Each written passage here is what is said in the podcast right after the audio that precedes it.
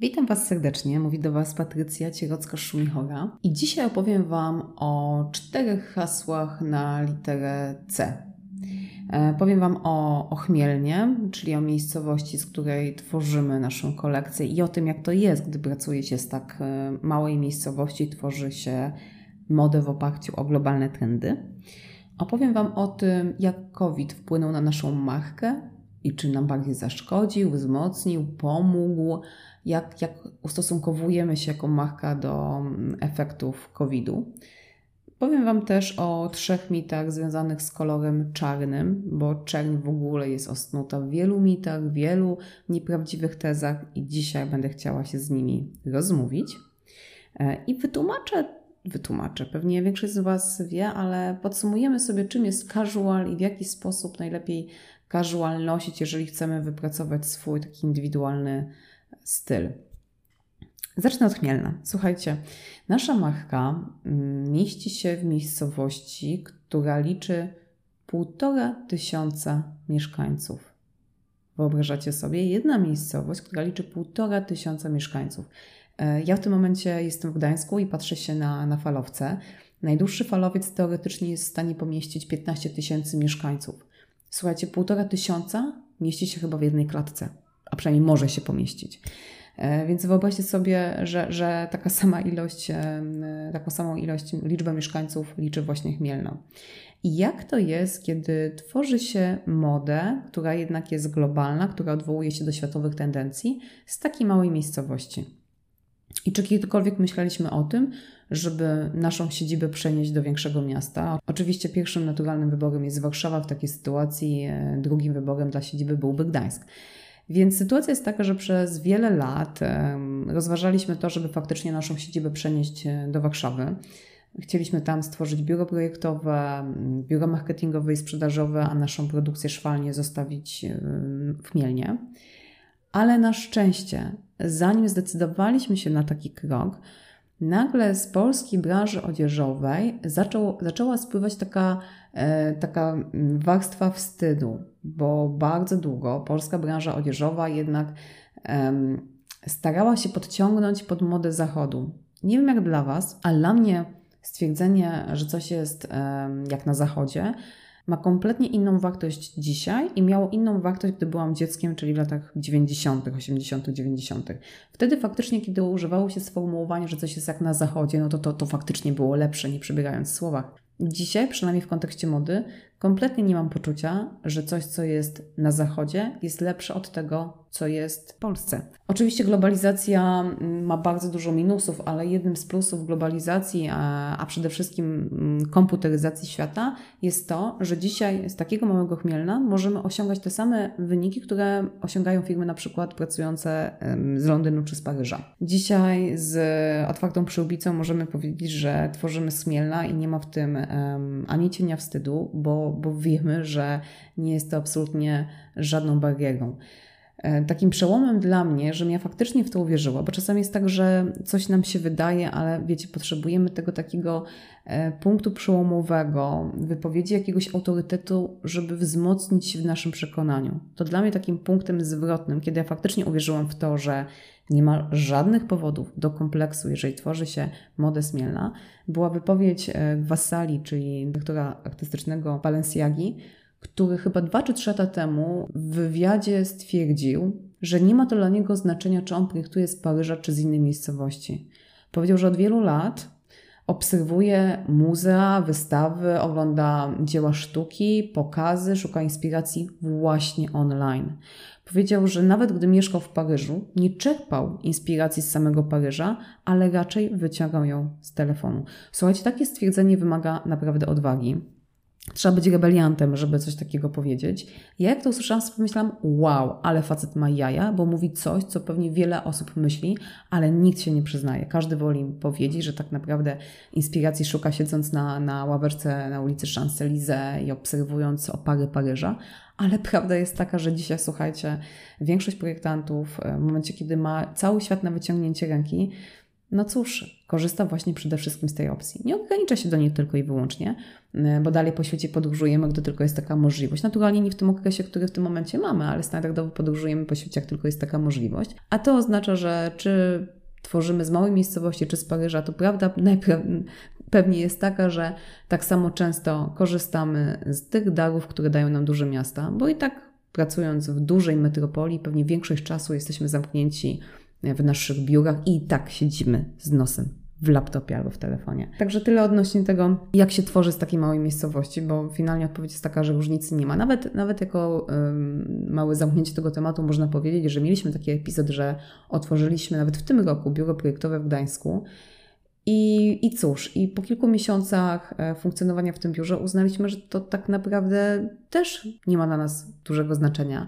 Wydawało nam się, że to też będziemy czerpać inspiracje z otoczenia, ale, ale okazało się, że zespół, który tworzymy w naszej siedzibie w Chmielnie, jest tak inspirujący, że, że wcale nie chcemy się od niego odcinać. I chyba, chyba ta energia, ta pozytywa, pozytywna aura, która dominuje w naszej pracowni w Chmielnie, nastraja nas idealnie do pracy nad kolekcją. A odnośnie samego Chmielna, skoro już mówimy o tym temacie, to Was serdecznie zapraszam, żeby tę urokliwą miejscowość turystyczną odwiedzić. Chmielno jest otoczone kilkoma jeziorami, zresztą z naszej siedziby jest widok na dwa albo trzy jeziora. Otoczone też jest lasami, więc warto skorzystać z tych dobrodziejstw natury i zobaczyć, jak pięknie Chmielno jest położone. A jako ciekawostka to chcę Wam zdradzić, że w latach sześćdziesiątych Chmielno było taką stolicą bohemy artystycznej. Bardzo dużo osób świata sztuki w latach sześćdziesiątych wybierała się właśnie do Chmielna na wakacje. Chmielno do dzisiaj z sentymentem opowiada o tym okresie i do dzisiaj możecie w Chmielnie zobaczyć zdjęcia właśnie z lat sześćdziesiątych, na przykład z bardzo hucznego wydarzenia w tamtym czasie w Polsce, mianowicie z wesela, z wesela Cybulskiego. Kolejne hasło, które dla Was przygotowałam dzisiaj, to jest COVID. I słuchajcie, ja zawsze na- nauczyłam się od mojego taty, że na wszystko trzeba patrzeć się maksymalnie pozytywnie, że z każdej złej rzeczy trzeba wyciągać jak najwięcej pozytywnych rzeczy. To, co przyszło mi w tym momencie do głowy, to to, jak w wieku sześciu tygodni okazało się, że moja córka ma dysplazję biodra. I ja do mojego taty zadzwoniłam z takim łamiącym się głosem. Mówię, słuchaj, ona ma dysplazję biodra, a ponieważ ta dysplazja została wykryta w szóstym tygodniu, to teraz przez sześć tygodni będzie nosi- musiała nosić taką szynę. I mówię do niego, gdybym to wykryła dwa tygodnie wcześniej, ja pierwotną wizytę miałam właśnie na czwarty tydzień życia, tylko ją musiałam zmienić. Gdybym wykryła to dwa tygodnie wcześniej, to ona by się dwa tygodnie krócej męczyła w tej szynie. A mój tata ze spokojem odpowiedział, Patrycja, się ciesz, że to odkryłaś w szóstym tygodniu, a nie w szóstym miesiącu, bo wtedy przez pół roku musiałaby leżeć w tej szynie. I, I to jest typowa teoria mojego taty. On zawsze patrzy się na każdą sprawę pozytywnie. No i faktycznie po ponad trzydziestu latach, prawie czterdziestu już pewnie bliżej, marynowania w tej filozofii mojego taty, ja w końcu, ona w końcu y, przeszła przeze mnie. Ja już teraz też tak patrzę się na każde, każde zjawisko, na każdy problem. W każdym staram się szukać, choć na obu to jest bardzo naturalne już teraz, już to na tyle wyćwiczyłam, że to przychodzi naturalnie. W każdym problemie widzę siłę. Widzę to, że każdy problem możemy przykuć albo na wzmocnienie siebie, albo na przykład na oczyszczenie jakiejś sytuacji. I faktycznie tak było z kowidem. Ja nie mogę powiedzieć, że ten rok, a jesteśmy teraz w szczycie drugiej fali, bo mówię do Was dwudziestego szóstego listopada dwa tysiące dwudziestego roku, nie mogę powiedzieć, że na, nas COVID jakoś strasznie poturbował i jesteśmy obolali. My faktycznie zanotowaliśmy gorsze wyniki niż rok temu, zarówno teraz w listopadzie, jak i naturalnie w marcu, czy w kwietniu i maju. Natomiast summa summarum mam wrażenie, że tak, że te wyniki, które były ujemne w tym roku, to one już były, może jeszcze przez miesiąc będą. Ale moi drodzy, to co my wynieśliśmy jako nauka z tego kowida, to ile się nauczyliśmy, ile wniosków prowadziliśmy, ile usprawnień, ile nowych rzeczy wymyśliliśmy, które zostały wymyślone po to, żeby przeciwdziałać efektom kowida, a finalnie już teraz wiemy, że je utrzymamy na długie lata, bo one po prostu są nasze. Pierwszym przykładem są live'y, które tak bardzo dynamicznie rozwinęliśmy właśnie w efekcie kowida, a do dzisiaj w nich smakujemy. Nawet w okresie, kiedy nikt już nie myślał o kowidzie, czyli powiedzmy od czerwca do września live'y produkowaliśmy masowo i na pewno to z nami zostanie, bo czujemy, że to jest nasze D N A, że to do nas pasuje, że to jest nasza ścieżka rozwoju. Takich przykładów, które zostały stworzone właśnie w efekcie przeciwdziałania covidowi, a z nami zostaną na dłużej, jest bardzo dużo. I ja Was też zachęcam do tego, żebyście na każdy problem patrzyli się nie w kategorii tego, co straciliście, ale co zyskaliście. I pamiętajcie, że strata zawsze dotyczy przeszłości, a zyski zawsze dotyczą przyszłości. Warto sobie taki rachunek sumienia robić, bo od razu z większym optymizmem patrzymy się na każdy problem. Um, mój ulubiony temat, czyli kolory czerni. Słuchajcie, odnośnie czerni funkcjonują trzy poważne mity, trzy kłamstwa. Mianowicie mówi się o tym, że czerń pasuje każdemu, czerń pasuje do wszystkiego i czerń pasuje na każdą okazję. To są trzy absolutne bullshity. Pierwsza rzecz. Czerń absolutnie nie pasuje każdemu. Stosując klasyfikację czterech pór roku, wiemy o tym, bo jest to powszechnie znana klasyfikacja, że kolor czarny, tak samo jak czysta biel, pasuje tylko i wyłącznie zimie. Zima wygląda przepięknie zarówno w głębokiej czerni, jak i w czystej bieli. Pozostałe typy urody, czyli statystycznie siedemdziesiąt pięć procent kobiet, nie wygląda dobrze w tych dwóch kolorach. Ja natomiast nie zawsze lubię mówić o tych czterech typach urody, wolałabym o tym powiedzieć bardziej ogólnie, czyli powiedziałabym tak, osoba z idealną cerą, czyli młode osoby w większości i osoby, które nie mają naczynek, nie mają dołów, nie mają podkrążonych oczu, nie mają głębokich zmarszczek, takie osoby doskonale w czerni wyglądają, bo czerń wyciąga z nas wszystkie te niedoskonałości skórne. Ja mam trzydzieści pięć lat i czerni już nie noszę przy twarzy. Tylko z takim wyjątkiem, jeżeli ona jest na szlachetnej jakości, na przykład na kaszmirze albo na jedwabie, jedwabiu, bo wtedy ta czerń nie jest głucha, tylko ona pięknie odbija światło i to światło trafia właśnie na naszą twarz, albo akceptuje też czerń z delikatnym połyskiem, ewentualnie czerń w deseniu. To są jedyne wyjątki, kiedy dopuszczam czerń blisko mojej twarzy. Jeżeli wprowadzę czerń głuchą, czyli solidową, na przykład na wiskozie albo na, na takiej suchej wiskozie albo na poliestrze, to, to automatycznie wyglądam na kilka, żeby nie powiedzieć kilkadziesiąt lat starszą i czuję się dużo bardziej ponuro w efekcie. Czy czerń pasuje do wszystkiego? To jest kolejny mit. Czerń jest bardzo trudnym kolorem, jeżeli chodzi o łączenie. A jeżeli lubicie takie konkretne argumenty, to mogę podać tylko tyle, że w malarstwie praktycznie, może inaczej, wielu profesorów malarstwa nie uznaje koloru czystej bieli i głębokiej czerni jako kolor używany w malarstwie, bo generalnie w ogóle z punktu widzenia fizyki to nie jest kolor. Więc to jest taki jakby dowód na to, że czerń nie jest łatwym kolorem w łączeniu. Ona jest jakby z innej rodziny kolorów niż standardowe barwy, które znamy. W efekcie czego, jeżeli łączycie czerń z na przykład z czerwienią, albo z fioletem intensywnym, albo z zielenią, to te połączenia robią się dosyć agresywne. Wyjątkiem są na przykład wieczorowe stylizacje. I faktycznie w wieczorowej stylizacji połączenie zielonego garnituru z czarną szpilką, z czarnym topem będzie wyglądało doskonale. W ogóle czerń jest kolorem, który dobrze wygląda w małych ilościach. Na przykład czarny pasek, czarny but, nie wiem, czarna torebka. Jeżeli natomiast mam łączyć czerń w większej postaci, większej ilości, to akceptuję tylko i wyłącznie połączenie czerni z kolorami bazowymi, czyli czerń z kamelem, czerń z brązem, czerń z granatem, bardzo szykowne połączenie, czerń z szarością, czyli tak po nowojorsku troszkę i oczywiście czerń w, w solidzie, czyli cała monochromatyczna czarna sylwetka. Podsumowując, zachęcam Was do tego, żebyście czerń w połączeniu z nasyconymi kolorami zostawili tylko i wyłącznie na wieczory. Na co dzień natomiast lepiej czerń łączyć ze wszystkimi bazowymi kolorami, a doskonale czerń wygląda linearnie w postaci detalu, na przykład pasek albo buty. Trzeci, trzeci mit, czyli czerń na każdą okazję. No to jeżeli stosujemy się do dress code'u, to prawda jest taka, że czerń jest zarezerwowanym kolorem tylko i wyłącznie na spotkania wieczorowe. Nawet noszenie czarnego garnituru na ślub, jeżeli ślub odbywa się przed zachodem słońca, a tak na ogół jest w polskiej kulturze, no cóż, jest pewnym faux pas z punktu widzenia dress code'u.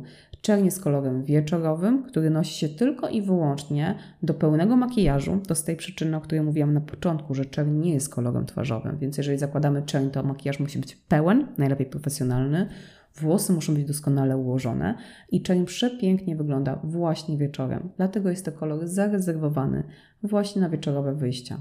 A jak to jest z kamelem? O kamelu mówiło się, że to jest trudny kolor i nie każdemu pasuje. Tylko zauważcie, że z kamelowym płaszczem jest, jest tak samo jak z czerwonym Ferrari. Zróbcie sobie taki eksperyment i zapiszcie, wpiszcie na przykład w wyszukiwarce Google y, samochód Ferrari, to wyszukiwarka pokaże Wam same czerwone Ferrari, bo to jest domyślne, także jeżeli Ferrari musi być czerwony. Przejdźmy dalej. Wpiszcie sobie w wyszukiwarce klasyczny płaszcz. Zobaczycie, że wyszukiwarka na hasło klasyczny płaszcz pokaże Wam w większości kamelowe płaszcze właśnie. Więc z płaszczem jest dokładnie tak jak z czerwonym Ferrari. Płaszcz powinien być przynajmniej jeden w szafie w kolorze kamelowym. Jeżeli twierdzisz, że kamel nie pasuje do Twojego typu urody, to nie noś kamelowych bluzek, nie wiem, nie noś kamelowych szali, ale kamelowy płaszcz w szafie naprawdę warto mieć. Zgaduję, że jeżeli uważasz, że kamel do Ciebie nie pasuje, to oznacza, że w szafie masz bardzo dużo szarości, granatu i błękitu. Spróbuj połączyć te kolory z kamelem, a zobaczysz, że ta stylizacja wchodzi automatycznie na poziom wyżej. Ona się robi dużo bardziej wysublimowana, wyrafinowana i stylowa. Zachęcam Ciebie do takiego eksperymentu. Załóż na przykład białą albo błękitną koszulę, granatowe spodnie, wybierz się na zakupy do sklepu, załóż na to kamelowy płaszcz i zobacz, jak ta stylizacja wygląda. Nie potrzebujesz w szafie nic więcej kamelowego, wystarczy Ci taki właśnie płaszcz. Ewentualnie jakaś torebka, może but, nic więcej. Z granatem i z błękitem kamel wygląda absolutnie doskonale. Natomiast jeżeli chodzi o łączenie kamelu z innymi kolorami, to tutaj bym powiedziała, że kamel pasuje niemalże do wszystkiego, bo on łagodzi kolory intensywne, on je uszlachetnia. Czyli jeżeli połączysz intensywną czerwień z czernią, to połączenie czarno-czerwone będzie bardzo agresywne. Natomiast jeżeli czerwień połączysz z kamelem, będzie to bardzo smaczne i stylowe połączenie. Kamel też przepięknie wygląda ze wszystkimi kolorami bazowymi, z czernią, z bielą. Zawsze dodaje takiej szlachetności i wysublimowania. Więc to właśnie o kamelu powiedziałabym, że on pasuje do wszystkiego, do każdego koloru w sensie, każdemu, w sensie jeden kamelowy płaszcz powinien być i na każdą okazję. Kochani, na koniec chciałabym omówić tak bardzo ogólnie kwestię stylu casual. Podejrzewam, że każdy z nas wie dokładnie, czym jest styl casual. Jak sama nazwa wskazuje, jest to styl dzienny. Ustalmy, na jakie okoliczności styl casual jest idealny. Styl casual jest świetny, jeżeli idziemy do lasu zbierać grzyby albo jeżeli jedziemy na Mazury pływać na łódce. Wtedy stosujemy styl casual. Jeżeli chcemy iść do pracy, to musimy nasz casual podnieść do, do stylu smart casual. Zakładam, że wszystkie osoby, które tego słuchają, doskonale wiedzą, czym charakteryzuje się styl smart casual i czym się różni od casualu, ale na potrzeby takiego uporządkowania to sobie podsumujemy. Styl smart casual polega na łączeniu elementów stricte casualowych z elementami bardzo eleganckimi. Zasada jest jednak taka, że te elementy eleganckie muszą dominować, a elementy codzienne powinny być w mniejszości. Jeżeli stawiacie na przykład na casualowe dżinsy, to dobierzcie do nich elegancką koszulę, dobrze skrojony żakiet, fantastyczny płaszcz i eleganckie buty. Jeżeli jednak z casualów bierzecie na przykład sweter wełniany z grubym warkoczem, to do tego swetra wszystkie pozostałe elementy muszą być bardziej eleganckie. Czyli zakładacie do swetra eleganckie spodnie, eleganckie buty i dobrze skrojony płaszcz. W stylu smart casual tylko jeden element garderoby może być stricte casualowy. Cała otoczka musi być bardziej elegancka. Pamiętajcie też o tym, że w stylu smart casual bardzo ważny jest makijaż i dobrze ułożone włosy. Ja na przykład niecodziennie lubię robić sobie profesjonalny makijaż. Zdecydowanie lepiej czuję się z takim minimalnym makijażem. I być może to jest jeden z powodów, dla których bardzo lubię łączyć garnitury. Bo wiem, że jeżeli bym postawiła na dżinsy po prostu, to nie mogłabym wyjść do pracy w dżinsach i w takim minimalistycznym makijażu, jaki na co dzień stosuję, więc robię to odwrotnie. Stawiam na naturalność, jeżeli chodzi o makijaż, ale za to podciągam stylizację moim outfitem, który staram się, żeby był zdecydowanie bardziej biznesowy. Ciekawa jestem na koniec, czy Wy do pracy wolicie styl smart casual i stawiacie na przykład po prostu na dżinsy, ale w efekcie tego robicie mocniejszy makijaż, żeby wyglądać bardziej profesjonalnie, czy odwrotnie, i to jest wersja, którą ja osobiście wolę, stawiacie na naturalność w makijażu, ale żeby to skontrować, to nosicie bardziej elegancką odzież, na przykład komplety, garnitury w takim wydaniu bardziej biznesowym.